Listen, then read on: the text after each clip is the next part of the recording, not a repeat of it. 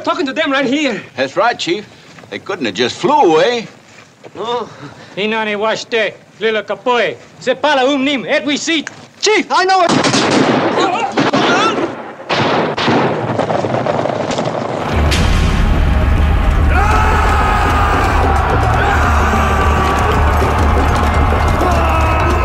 He's got to do something for a living these days.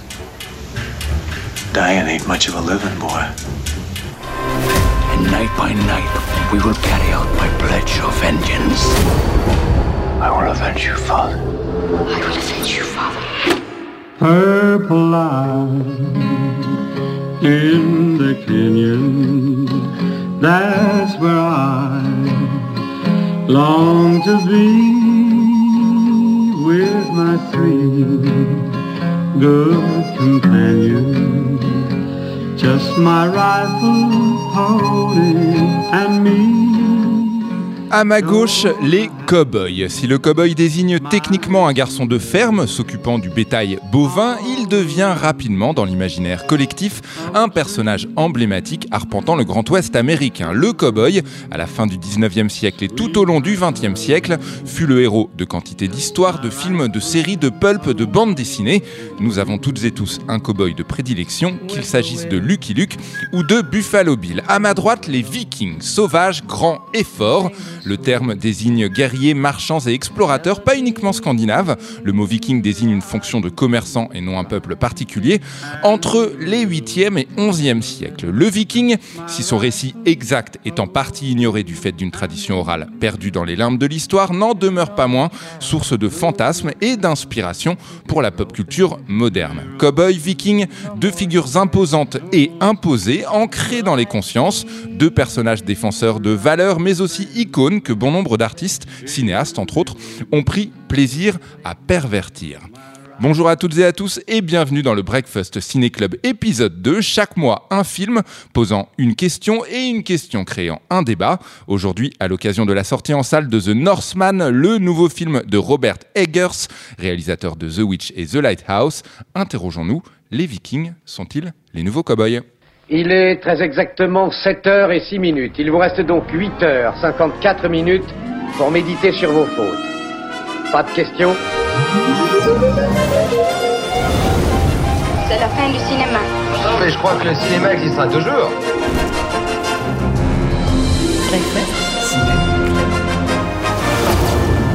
Vous seriez pas dans le cinéma, vous?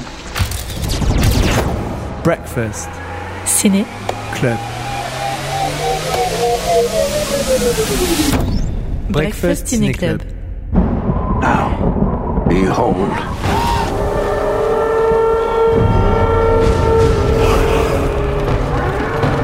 He's here. He's here. Mother! Father is here! The king, milady. The king.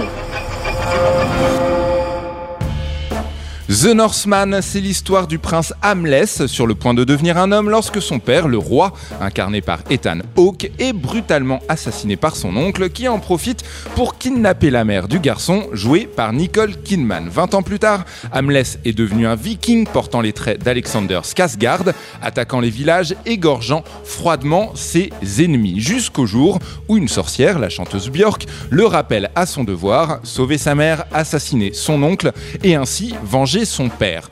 Robert Eggers, pour son troisième film, frappe fort. The Northman, disons-le franchement, est un film sombre, violent, bruyant et tranchant, un film dans lequel les corps sont exposés, nos héros apparaissant régulièrement dévêtus, les muscles sont saillants, la virilité est un atout maître, un film dans lequel la conquête est au cœur du récit, conquête d'un royaume, d'une femme, d'une histoire personnelle, mais aussi d'une forme de rédemption, violence, masculinité, conquête et grands espaces, des thématiques communes aux vikings et aux cow-boys, tout du moins dans leur incarnation populaire. Nous nous sommes donc posé la question les Vikings sont-ils les nouveaux cow-boys? À mes côtés, pour y répondre, dans ce deuxième Breakfast Ciné Club, Nora Boisouni et Marc Moquin. C'est parti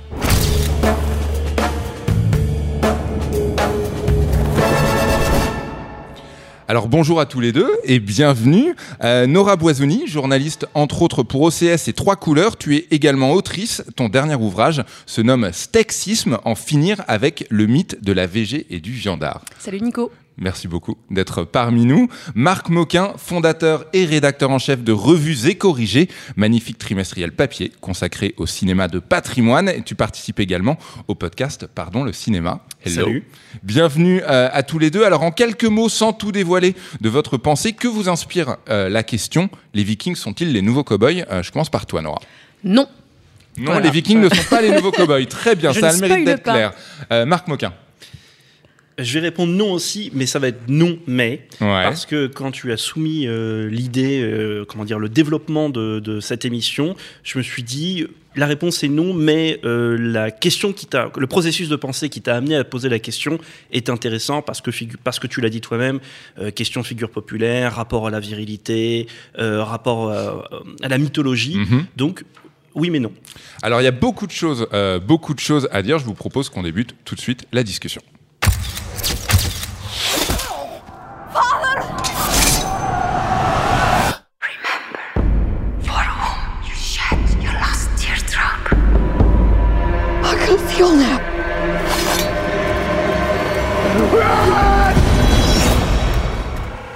Breakfast Ciné Club. Avec une précision importante tout de même euh, pour nos auditeurs et auditrices, la discussion portera évidemment davantage sur les représentations populaires du viking et du cowboy, euh, donc au travers des films, des séries, des romans, bien plus que sur la réalité historique. À ma connaissance, personne autour de cette table n'est historien ou historienne. Donc Ni voilà. viking. Voilà, ni viking ni cowboy. Donc il fallait, il, il quand même le préciser.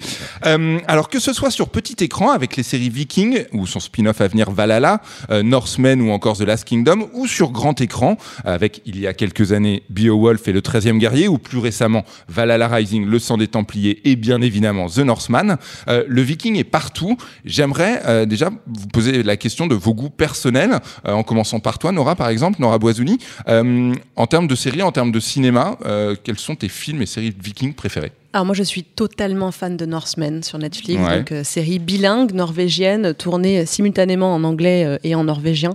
C'est euh, pour, pour celles et ceux qui l'ont pas vu, je crois qu'il y a trois saisons. c'est un peu genre Camelot rencontre The Office D'accord. euh, avec et c'est chiadé un peu comme Game of Thrones quoi. Donc c'est pas un truc cheapos machin, c'est hilarant et ça a l'air quand même plutôt euh, pertinent en termes de détails historiques et de vérité historique et je suis fan de ça. Disons que euh, je suis tout à fait pour euh, Skarsgård, torse nu, les cheveux longs, Ouais, les muscles ouais. saillants comme tu le décrivais très bien. J'aime beaucoup. Je suis pour, mais disons que la figure du Viking, on va en parler après au niveau de la virilité, etc. J'aime bien quand c'est un peu contrebalancé par de l'humour quand même. D'accord, très bien. Et en matière de western Tes goûts se portent vers quoi? Se porte vers euh, pas trop. Je suis pas très western. Moi, le- la figure du cowboy m'intéresse beaucoup Ouais. dans ce qu'on va faire, c'est-à-dire la décortiquer, parler de la- Mhm. du symbole culturel, religieux, etc., de la propagande politique américaine. Euh, mais je suis pas du tout western, alors que j'ai un père qui m'a nourri au film d'arts martiaux de western. J'ai choisi mon camp, c'est les arts martiaux. Euh, Marc Moquin, en termes de films de vikings et films euh, de cow-boy, vers Alors, quoi je se portent tes je suis un petit peu moins série, même si j'ai vraiment euh, j'ai bien noté la recommandation de Norseman, donc j'irai voir.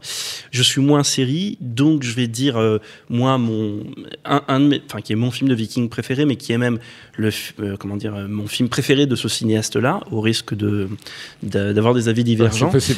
Euh, Beowulf de, de, de- euh, la version Robert Zemeckis, pas celle avec Christophe Lambert. Mhm. Mais Beowulf parce que c'est un film que j'ai découvert à l'époque quand il est sorti en, en 2007 et que j'ai mis euh, vraiment des années à redécouvrir euh, avant de le revoir en 3D parce que c'est un film qui est donc en- intégralement en image de synthèse, en performance capture et qui a été fait en 3D avant Avatar d'ailleurs. Et, euh, et c'est un film que je trouve absolument euh, bouleversant, fascinant, de un, parce qu'il y a un rapport à l'immatérialité. On, on y reviendra peut-être, ça, l'im- l'immatérialité, l'or- l'oralité de, euh, du, du mythe, entre guillemets, viking.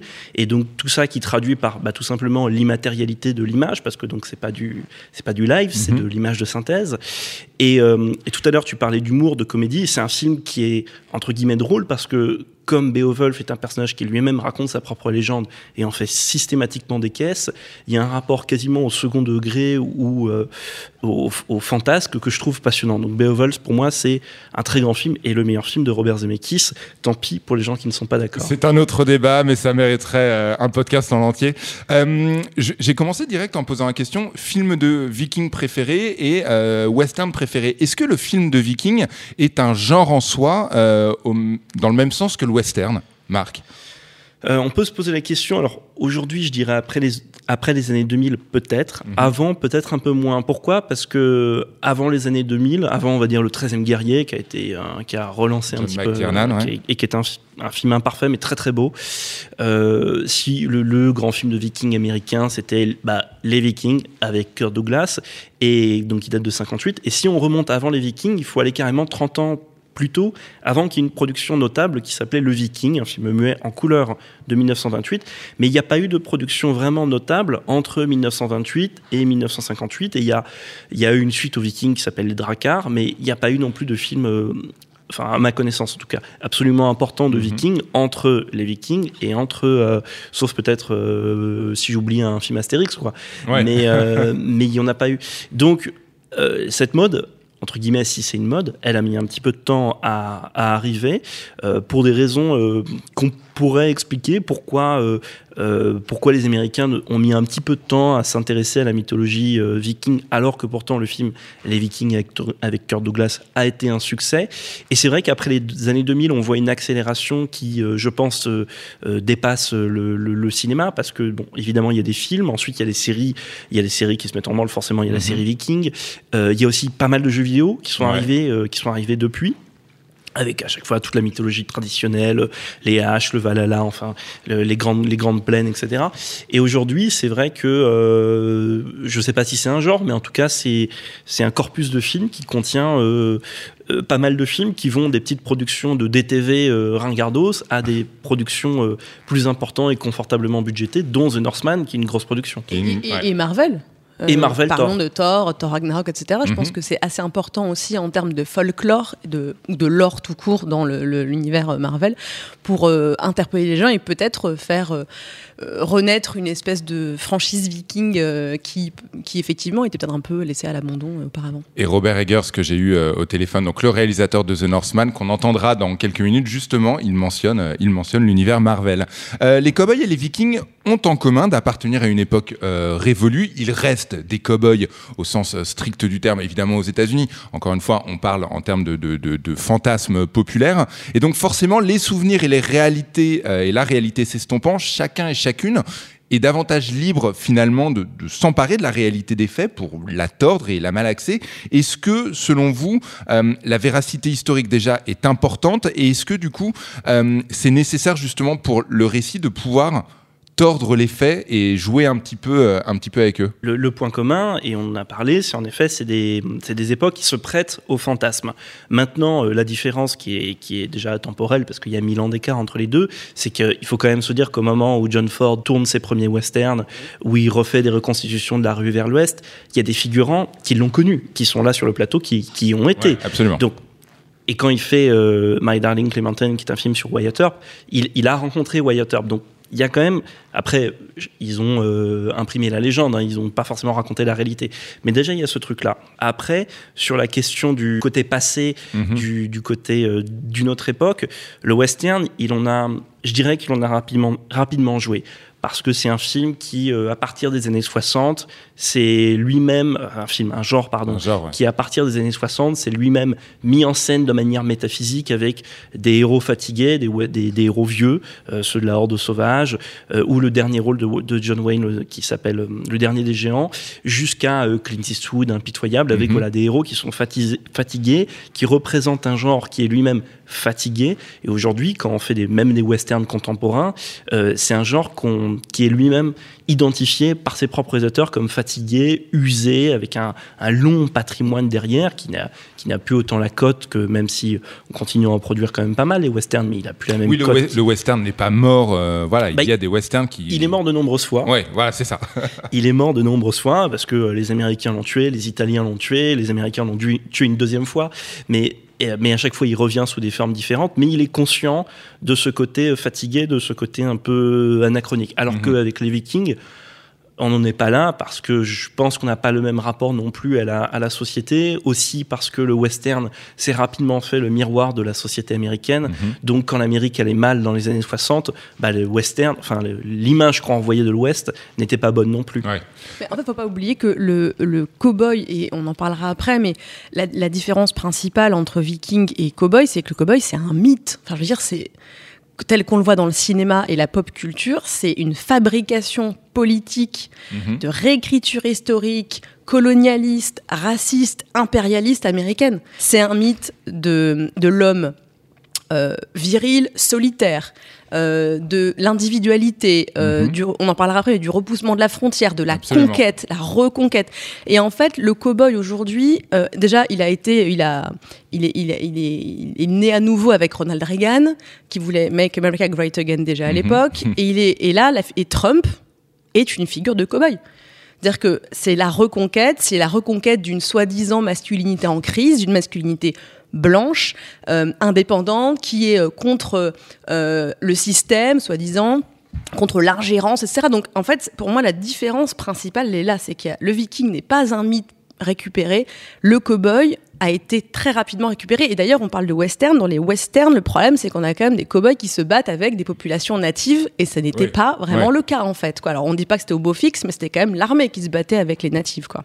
Euh, le cowboy, euh, le cowboy est un homme, le viking aussi, euh, un homme que l'on veut fort, que l'on veut puissant. Euh, dans The Northman, pour le coup, Alexander Skarsgård est passé par un entraînement assez dingue. C'est assez fou de voir justement le travail qu'il fait sur le corps. J'aimerais qu'on parle de masculinité. Est-ce que la masculinité du cowboy et du viking, est-ce que c'est la même, Nora Boisoli?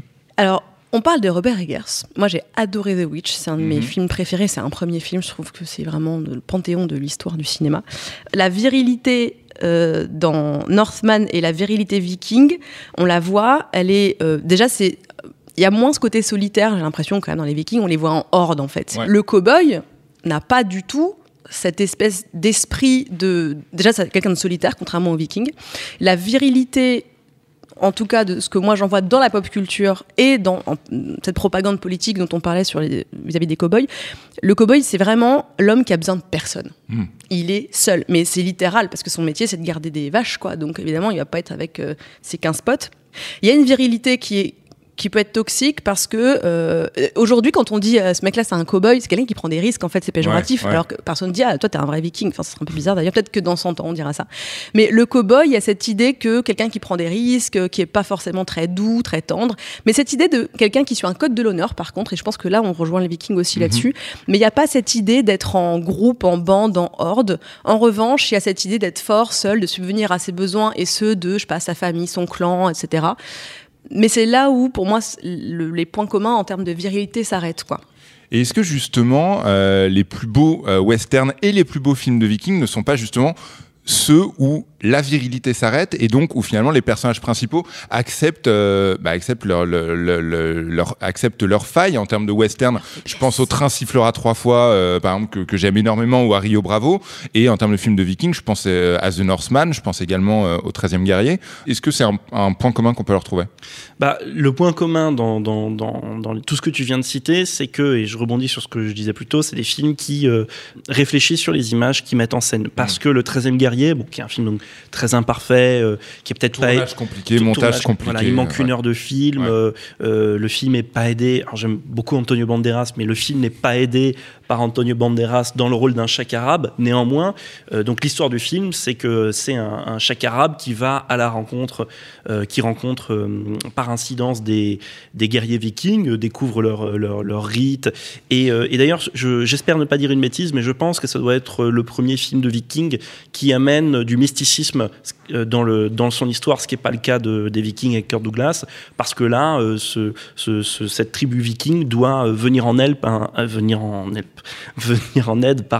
à un village qui est attaqué par des sortes de guerriers mystérieux. Et euh, ce qui est intéressant, c'est qu'avec la plongée de ce- cet élément étranger dans la culture viking, on réfléchit un petit peu ce qu'est la culture viking, même si John McTiernan en fait aussi un film d'action, donc vient convoquer comme ça tous les symboles qui sont un peu attendus du film d'action, du corps euh, des héros, des guerriers, etc. Et en même temps, euh, il n'y a pas forcément de complaisance dedans, comme Beowulf. D'ailleurs, Beowulf se, Beowulf se plaît à mettre en scène ce héros bodybuildé incroyable, euh, qui, fait des, qui, qui accomplit des péripéties hors normes, mais en même temps réfléchit à cette image, la tourne parfois en ridicule, et tout ça pour de toute façon amener à un destin qui n'est finalement pas euh, pas glorieux, voire un peu misérable, parce que même s'il meurt euh, héroïquement, euh, nous spectateurs, on sait ce qui est vrai, ce qui n'est pas vrai. Donc voilà, c'est ça aussi la, le, point commun avec ce que ce dont tu viens de parler dans, par rapport au train sifflera trois fois. Je vous propose qu'on plonge plus profondément encore dans cet univers et qu'on réponde encore plus précisément à la question, puisque j'ai pu m'entretenir au téléphone avec Robert Eggers lui-même.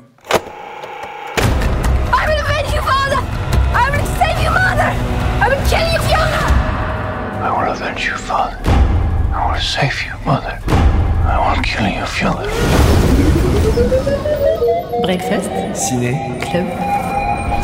Je vous propose qu'on l'écoute et qu'on réagisse à ses propos par la suite. Robert Eggers était à Los Angeles pour cet entretien durant lequel nous avons pu parler évidemment de création, de mythe et d'ambition. Robert Eggers, le réalisateur de The Northman. Et j'ai commencé par le commencement. Comment est née l'idée de The Northman? Save you, mother. I will save you, mother. I will kill you, Fiona.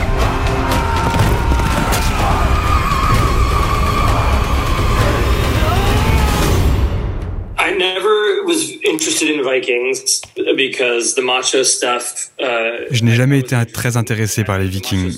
Les stéréotypes autour d'eux, quand j'étais enfant, ne me passionnaient pas. Uh, and, and, the, and the Nazi and right-wing misappropriation of Viking culture. as Puis adulte, l'appropriation de leurs symboles par l'extrême droite américaine m'a un peu plus repoussé encore. Puis en 2015, je suis allé en Islande. Et les paysages m'ont énormément inspiré. Le fait que des gens aient navigué ici et survécu, j'ai voulu en apprendre davantage sur eux. And I'd like to learn about them. So I picked up some Icelandic sagas, and that's J'ai donc mis la main sur quelques sagas et j'ai commencé à m'y intéresser. I, the first time. And then two years later, Deux ans plus tard, j'ai déjeuné avec Alexander Skarsgård, qui lui est intéressé par les Vikings depuis qu'il est gamin. uh, Il essayait de monter un film de Vikings depuis dix ans. Il y a deux types de fantasmes, de fantaisie autour des Vikings. begins with Wagner putting horns on helmets in the 19th century and has climaxed Celle provenant de la pop culture, d'une part. Tout a commencé avec Wagner, mettant des cornes sur les casques au 19e siècle. Et aujourd'hui, les clichés perdurent dans l'univers Marvel, dans les séries télé, les jeux vidéo.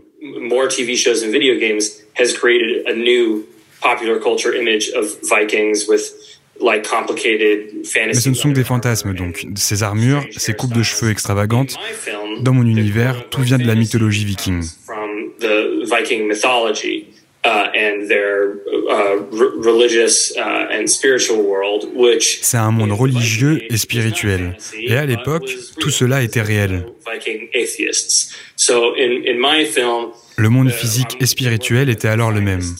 Historians and archaeologists in the field of Viking studies J'ai travaillé avec les meilleurs experts pour recréer au mieux le côté physique de l'univers viking, mais aussi pour articuler leur esprit afin qu'il soit accessible au public d'aujourd'hui. Les grandes sagas islandaises se lisent comme des westerns. L'Islande était une frontière, un territoire à vaincre. Viking families acted similarly to like you know cowboy gangs. I- It's it's Les grandes familles vikings se comportaient comme les gangs de cow-boys. Oui, ils sont très similaires. but also look, you know, sometimes like Vous savez, pour une poignée de dollars, est l'adaptation d'un film de samouraï. Mais il aurait pu devenir un film médiéval ou alors même un film de Viking. Breakfast. Ciné. Club. Robert Eggers parle de l'appropriation politique par l'extrême droite américaine des symboles vikings. Alors Nora, tu en as déjà parlé justement des, symboles euh, cow-boy, euh, justement du mythe du cow-boy, euh, à quel point il était, il était politisé. Est-ce que le western ce serait pas également essoufflé parce que la politique américaine s'est faite un petit peu moins conquérante, un petit peu moins, on va dire entre guillemets, entre guillemets John Wayne? Je crois qu'elle est restée conquérante. hein. Il n'y a qu'à voir les guerres en Irak, il n'y a qu'à voir tout ce que les Américains font d'ingérence euh, Ouais. politique, même si c'est pas forcément d'être sur le terrain avec des soldats et de l'armée. Il y a une hégémonie culturelle qui est aussi une guerre culturelle. On Mhm. parle de des culture wars, euh, c'est pas pour rien. Euh, je, je, je, en fait, je me demande.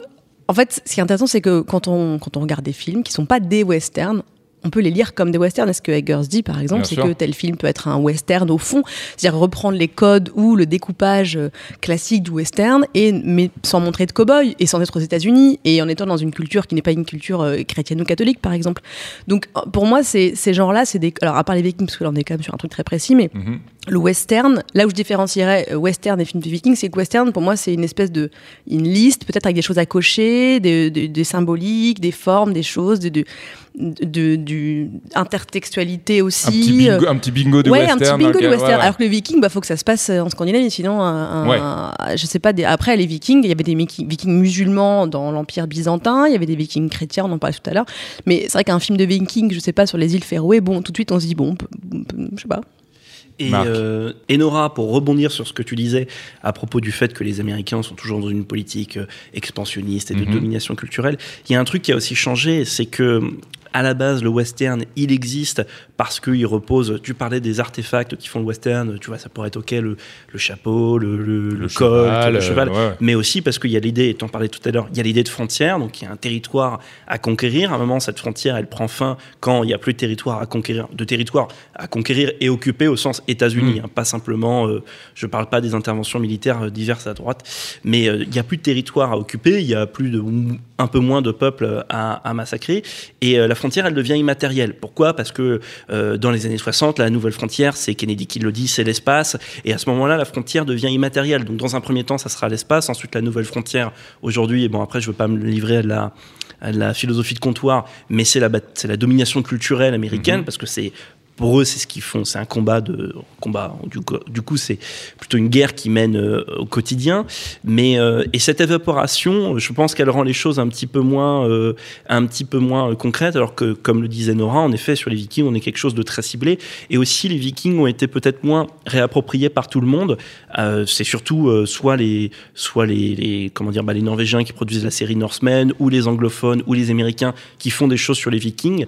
Alors que le western, ça a tellement plu à tout le monde et tellement tout le monde s'est projeté dans le western. Donc évidemment, les Américains ont fait du western, mais les Italiens ont fait du western, les Français ont fait du western, les Allemands ont fait du western, les Soviets ont fait du western. J'ai déjà vu un western soviétique, l'homme euh, du boulevard des Capucines.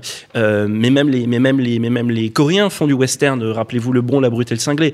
Euh, les Australiens font du western. Donc le western s'est évaporé comme ça. Il a dépassé le territoire américain. alors il y, a quelque chose d'intéressant également en termes de conquête, c'est-à-dire que la conquête du cowboy, elle est intérieur, puisqu'ils vont vers le, centre des États-Unis, euh, alors que la conquête du Viking est vers l'extérieur, puisque c'est à peu près, euh, on est plutôt, on est plutôt dans un domaine d'expansion. Est-ce que finalement, il y a pas, c'est pas aussi un, un, fait assez intéressant, c'est que finalement, chez les cowboys, il y a une frontière, alors que potentiellement chez le Viking, il n'y en a pas après, les États-Unis euh, avaient une politique de conquête. on en parlait au début, mais la guerre euh, Mexique-Texas, euh, voilà, ils, eux, s'ils avaient pu annexer l'Amérique du Sud, oui, il y avait quand même l'objectif de descendre. oui, Ils ne se sont pas dit, on va s'arrêter à la frontière quand même. Mhm. Justement, la frontière, comme le disait Marc, c'est en fait c'est un concept clé de l'histoire des États-Unis.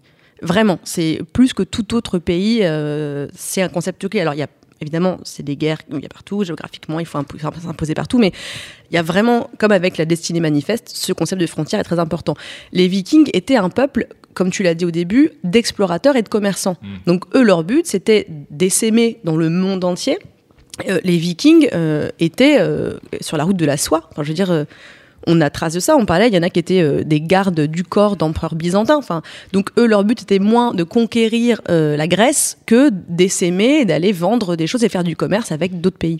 Et il y, a, une différence de taille aussi, c'est que d'un côté, euh, donc du côté des États-Unis, on parle d'une culture qui est, comment dire, qui se construit sur le fait qu'il y ait un État qui est délimité par des frontières, donc le gouvernement américain, et ensuite ce qui reste à conquérir, donc ce qui n'est pas encore soumis à la loi américaine. Et alors, donc tout ça, ce qui à un moment ou un autre formera un ensemble vaguement homogène. Je dis vaguement parce que ça reste gouvernement fédéral, tout ça. Euh, alors que sur les sur les, Vikings, c'est beaucoup. Il y a, y a pas cette notion euh, d'État plus ou moins centralisé. Il n'y a pas, alors, euh, il y a, y a pas la, même notion de, de territoire. Il y a juste, en effet, ce que tu disais sur, sur les sémages, sur l'idée qu'on va aller à l'ouest euh, en Angleterre et puis ensuite plus à l'ouest, euh, ce qui sera bientôt le Nouveau Monde. Euh, mais euh, voilà, il- la- l'appréhension de la conquête est pas, tout à fait la même. Robert Eggers dit également une chose très intéressante en parlant du classique de Sergio Leone. Donc pour une poignée de dollars, il rappelle que c'est à l'origine un remake euh, du Garde du corps Yojimbo, donc film d'Akira Kurosawa de 1961. Et pour arriver tranquillement à la fin de cette discussion, du coup, je me demandais, alors je vais pas vous demander si les Vikings sont les nouveaux cowboys qui sont eux-mêmes les nouveaux samouraïs, mais en gros, je me demandais si finalement, ce qui faisait la force justement de ces récits, c'était le mélange parfait de, de noblesse, de barbarie et au milieu une part de mystère où nous-mêmes, spectateurs, pouvons mettre un petit peu, euh, tout ce que nous souhaitons. Bah, il y a un- euh, Marc en parlait très bien. Il y a un mystère euh, aux États-Unis avec les, les westerns que je- du coup je connais beaucoup moins que vous, hein, visiblement, euh, mais qui est la nature en fait. C'est ces grands espaces en fait. Le Mm. mystère, c'est ça. Alors eux disent qu'ils sont là pour conquérir parce que Dieu leur a donné le droit de. Mais il y a cette mystique là qui est conquérir un grand espace pour le soi-disant civiliser parce qu'apparemment il n'était pas avant. Mais le, c'est ça aussi. Il y a un côté euh, plus grand vraiment plus grand que soi, euh, des espaces que nous, Européens, on n'a même pas idée. Quand on va dans les parcs nationaux américains, on se rend compte de ce que ça voulait dire aussi à l'époque de découvrir ça, en fait. C'est très, très grand. Euh, Ils partent quand même d'Angleterre, quoi, Ouais. donc ça a dû leur faire bizarre. Euh, sur, sur les Vikings, euh, oui, alors pareil, euh, le, le point commun, on en parlait tout à l'heure, c'est le code de l'honneur, euh, on, on semble aussi en parler, mais c'est aussi dans les mythes, dans les, pardon, dans les codes de la masculinité hégémonique, hein, des Mhm. hommes qui devraient suivre un code de l'honneur, qui se suffisent à eux-mêmes, etc. Mais j'aime beaucoup ce que tu disais sur euh, le West, la, la frontière, c'est l'espace. Il y a une super série euh, qui s'appelle For All Mankind euh, sur Apple euh, TV+, qui est justement une qui nous réécrit l'histoire euh, si jamais les Russes avaient gagné la guerre des étoiles, en gros quoi. Qu'est-ce qui se serait passé aujourd'hui? Donc là, ils arrivent dans les années 90, c'est Mars, c'est la Lune, c'est la guerre sur la Lune. Il y a ces idées de frontières aussi. Donc en gros, il y a ce truc de, de conquête de je suis plus fort que l'autre. Donc en gros, je vais montrer, voilà, enfin concours de Mhm. ce que vous savez. Mais effectivement, une idée de d'honneur quand même. Alors, je veux pas trop bien, on- j'ai un petit peu de mal avec quel est l'honneur d'aller massacrer des populations pour conquérir un territoire. Mais ok. Je préfère encore voir euh, des blonds cheveux longs torse nu pour le faire, euh, s'il faut choisir. Why would he stow away to such a hellish place? To find what was stolen from me. And what is that? The kingdom. You must choose between kindness for your kin hate for your enemies. Breakfast. Ciné. Club. Nora Boisouni, journaliste chez OCS, Marc Moquin, euh, fondateur et rédacteur en chef de Revues et Corrigées. Pour résumer, en quelques mots, avant de se quitter, vraiment en quelques mots, les Vikings sont-ils les nouveaux cowboys? Nora Boisouni Waouh En plus, on dirait qu'il y a un Et décompte en là. plus, il y a... C'est la musique des Oscars, mais avant que j'ai commencé mon discours. Euh, non, pour toutes les raisons qu'on a citées, pour toutes les, les- les raisons euh, politiques, euh, religieuses, culturelles, historiques, d'hégémonie ou non, de récupération politique. Avec de des points communs esthétiques malgré tout. Avec des points communs esthétiques, avec des points communs surtout sur la masculinité, Mhm. un certain type de virilisme et de d'idéal masculin, de violence et de domination. Là, je dirais oui, mais sinon, les Vikings, j'ai pas, pas l'impression qu'ils servent un projet politique de propagande. Les Vikings sont-ils les nouveaux cowboys, Marc Moquin? Bah, je vais reprendre ce que Nora disait. Sur la forme, en fait, oui. Pourquoi? Euh, Tu l'as dit tout à l'heure, euh, les grands espaces, euh, le, le- parce qu'il y, a- il y a quand même ça en Islande, dans les grands territoires, etc. Euh, et maintenant, sur le reste, non, parce que c'est des fonctionnements qui sont euh, euh, à la fois historiques, mais aussi, je pense, cinématographiques assez différents. Maintenant, on peut se reposer la question, peut-être dans 30 ans, quand on aura Mhm. produit 30 films de vikings supplémentaires, qu'il y aura une dynamique totalement installée et euh, une, nouvelle, une nouvelle forme de culture populaire, euh, enfin de vikings dans la culture populaire. Marc Moquin, merci beaucoup. Eh rien, Merci Nico. infiniment, Nora Boisouni. Merci. Merci infiniment.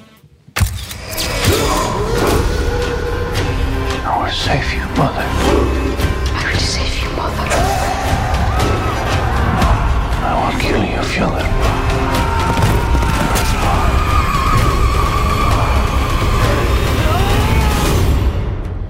C'est la fin de ce deuxième épisode du Breakfast Ciné Club. N'hésitez pas à vous abonner, n'hésitez pas à partager, n'hésitez pas à nous dire ce que vous en avez pensé aussi.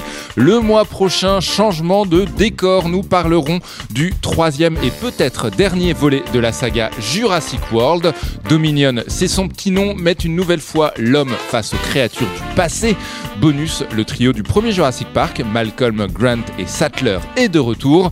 Jurassic World Dominion de Colin Trevorrow. On a hâte d'en parler et de se poser la bonne question.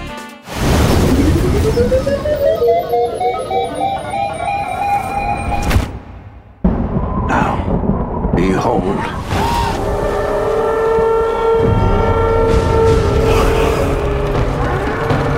He's here. He's here. Mother! Father is here! The king, milady. The king. Your fate is set and you cannot escape it. How I've missed you, my son. One day this kingdom will be yours. Thank you, Father. My king.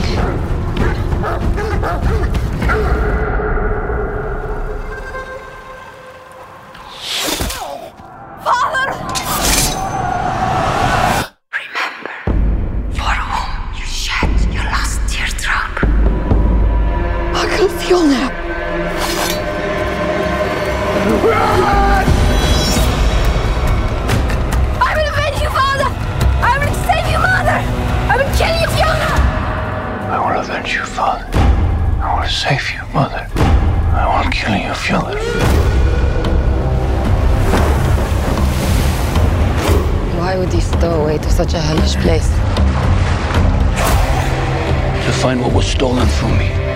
And what is that? The kingdom. You must choose between kindness for your kin or hate for your enemies. Your strength breaks men's bones. I have the cunning to break their minds night by night, we will carry out my pledge of vengeance. I will avenge you, Father. I will avenge you, Father. I will save you, Mother. I will save you, Mother. I will kill you, Father.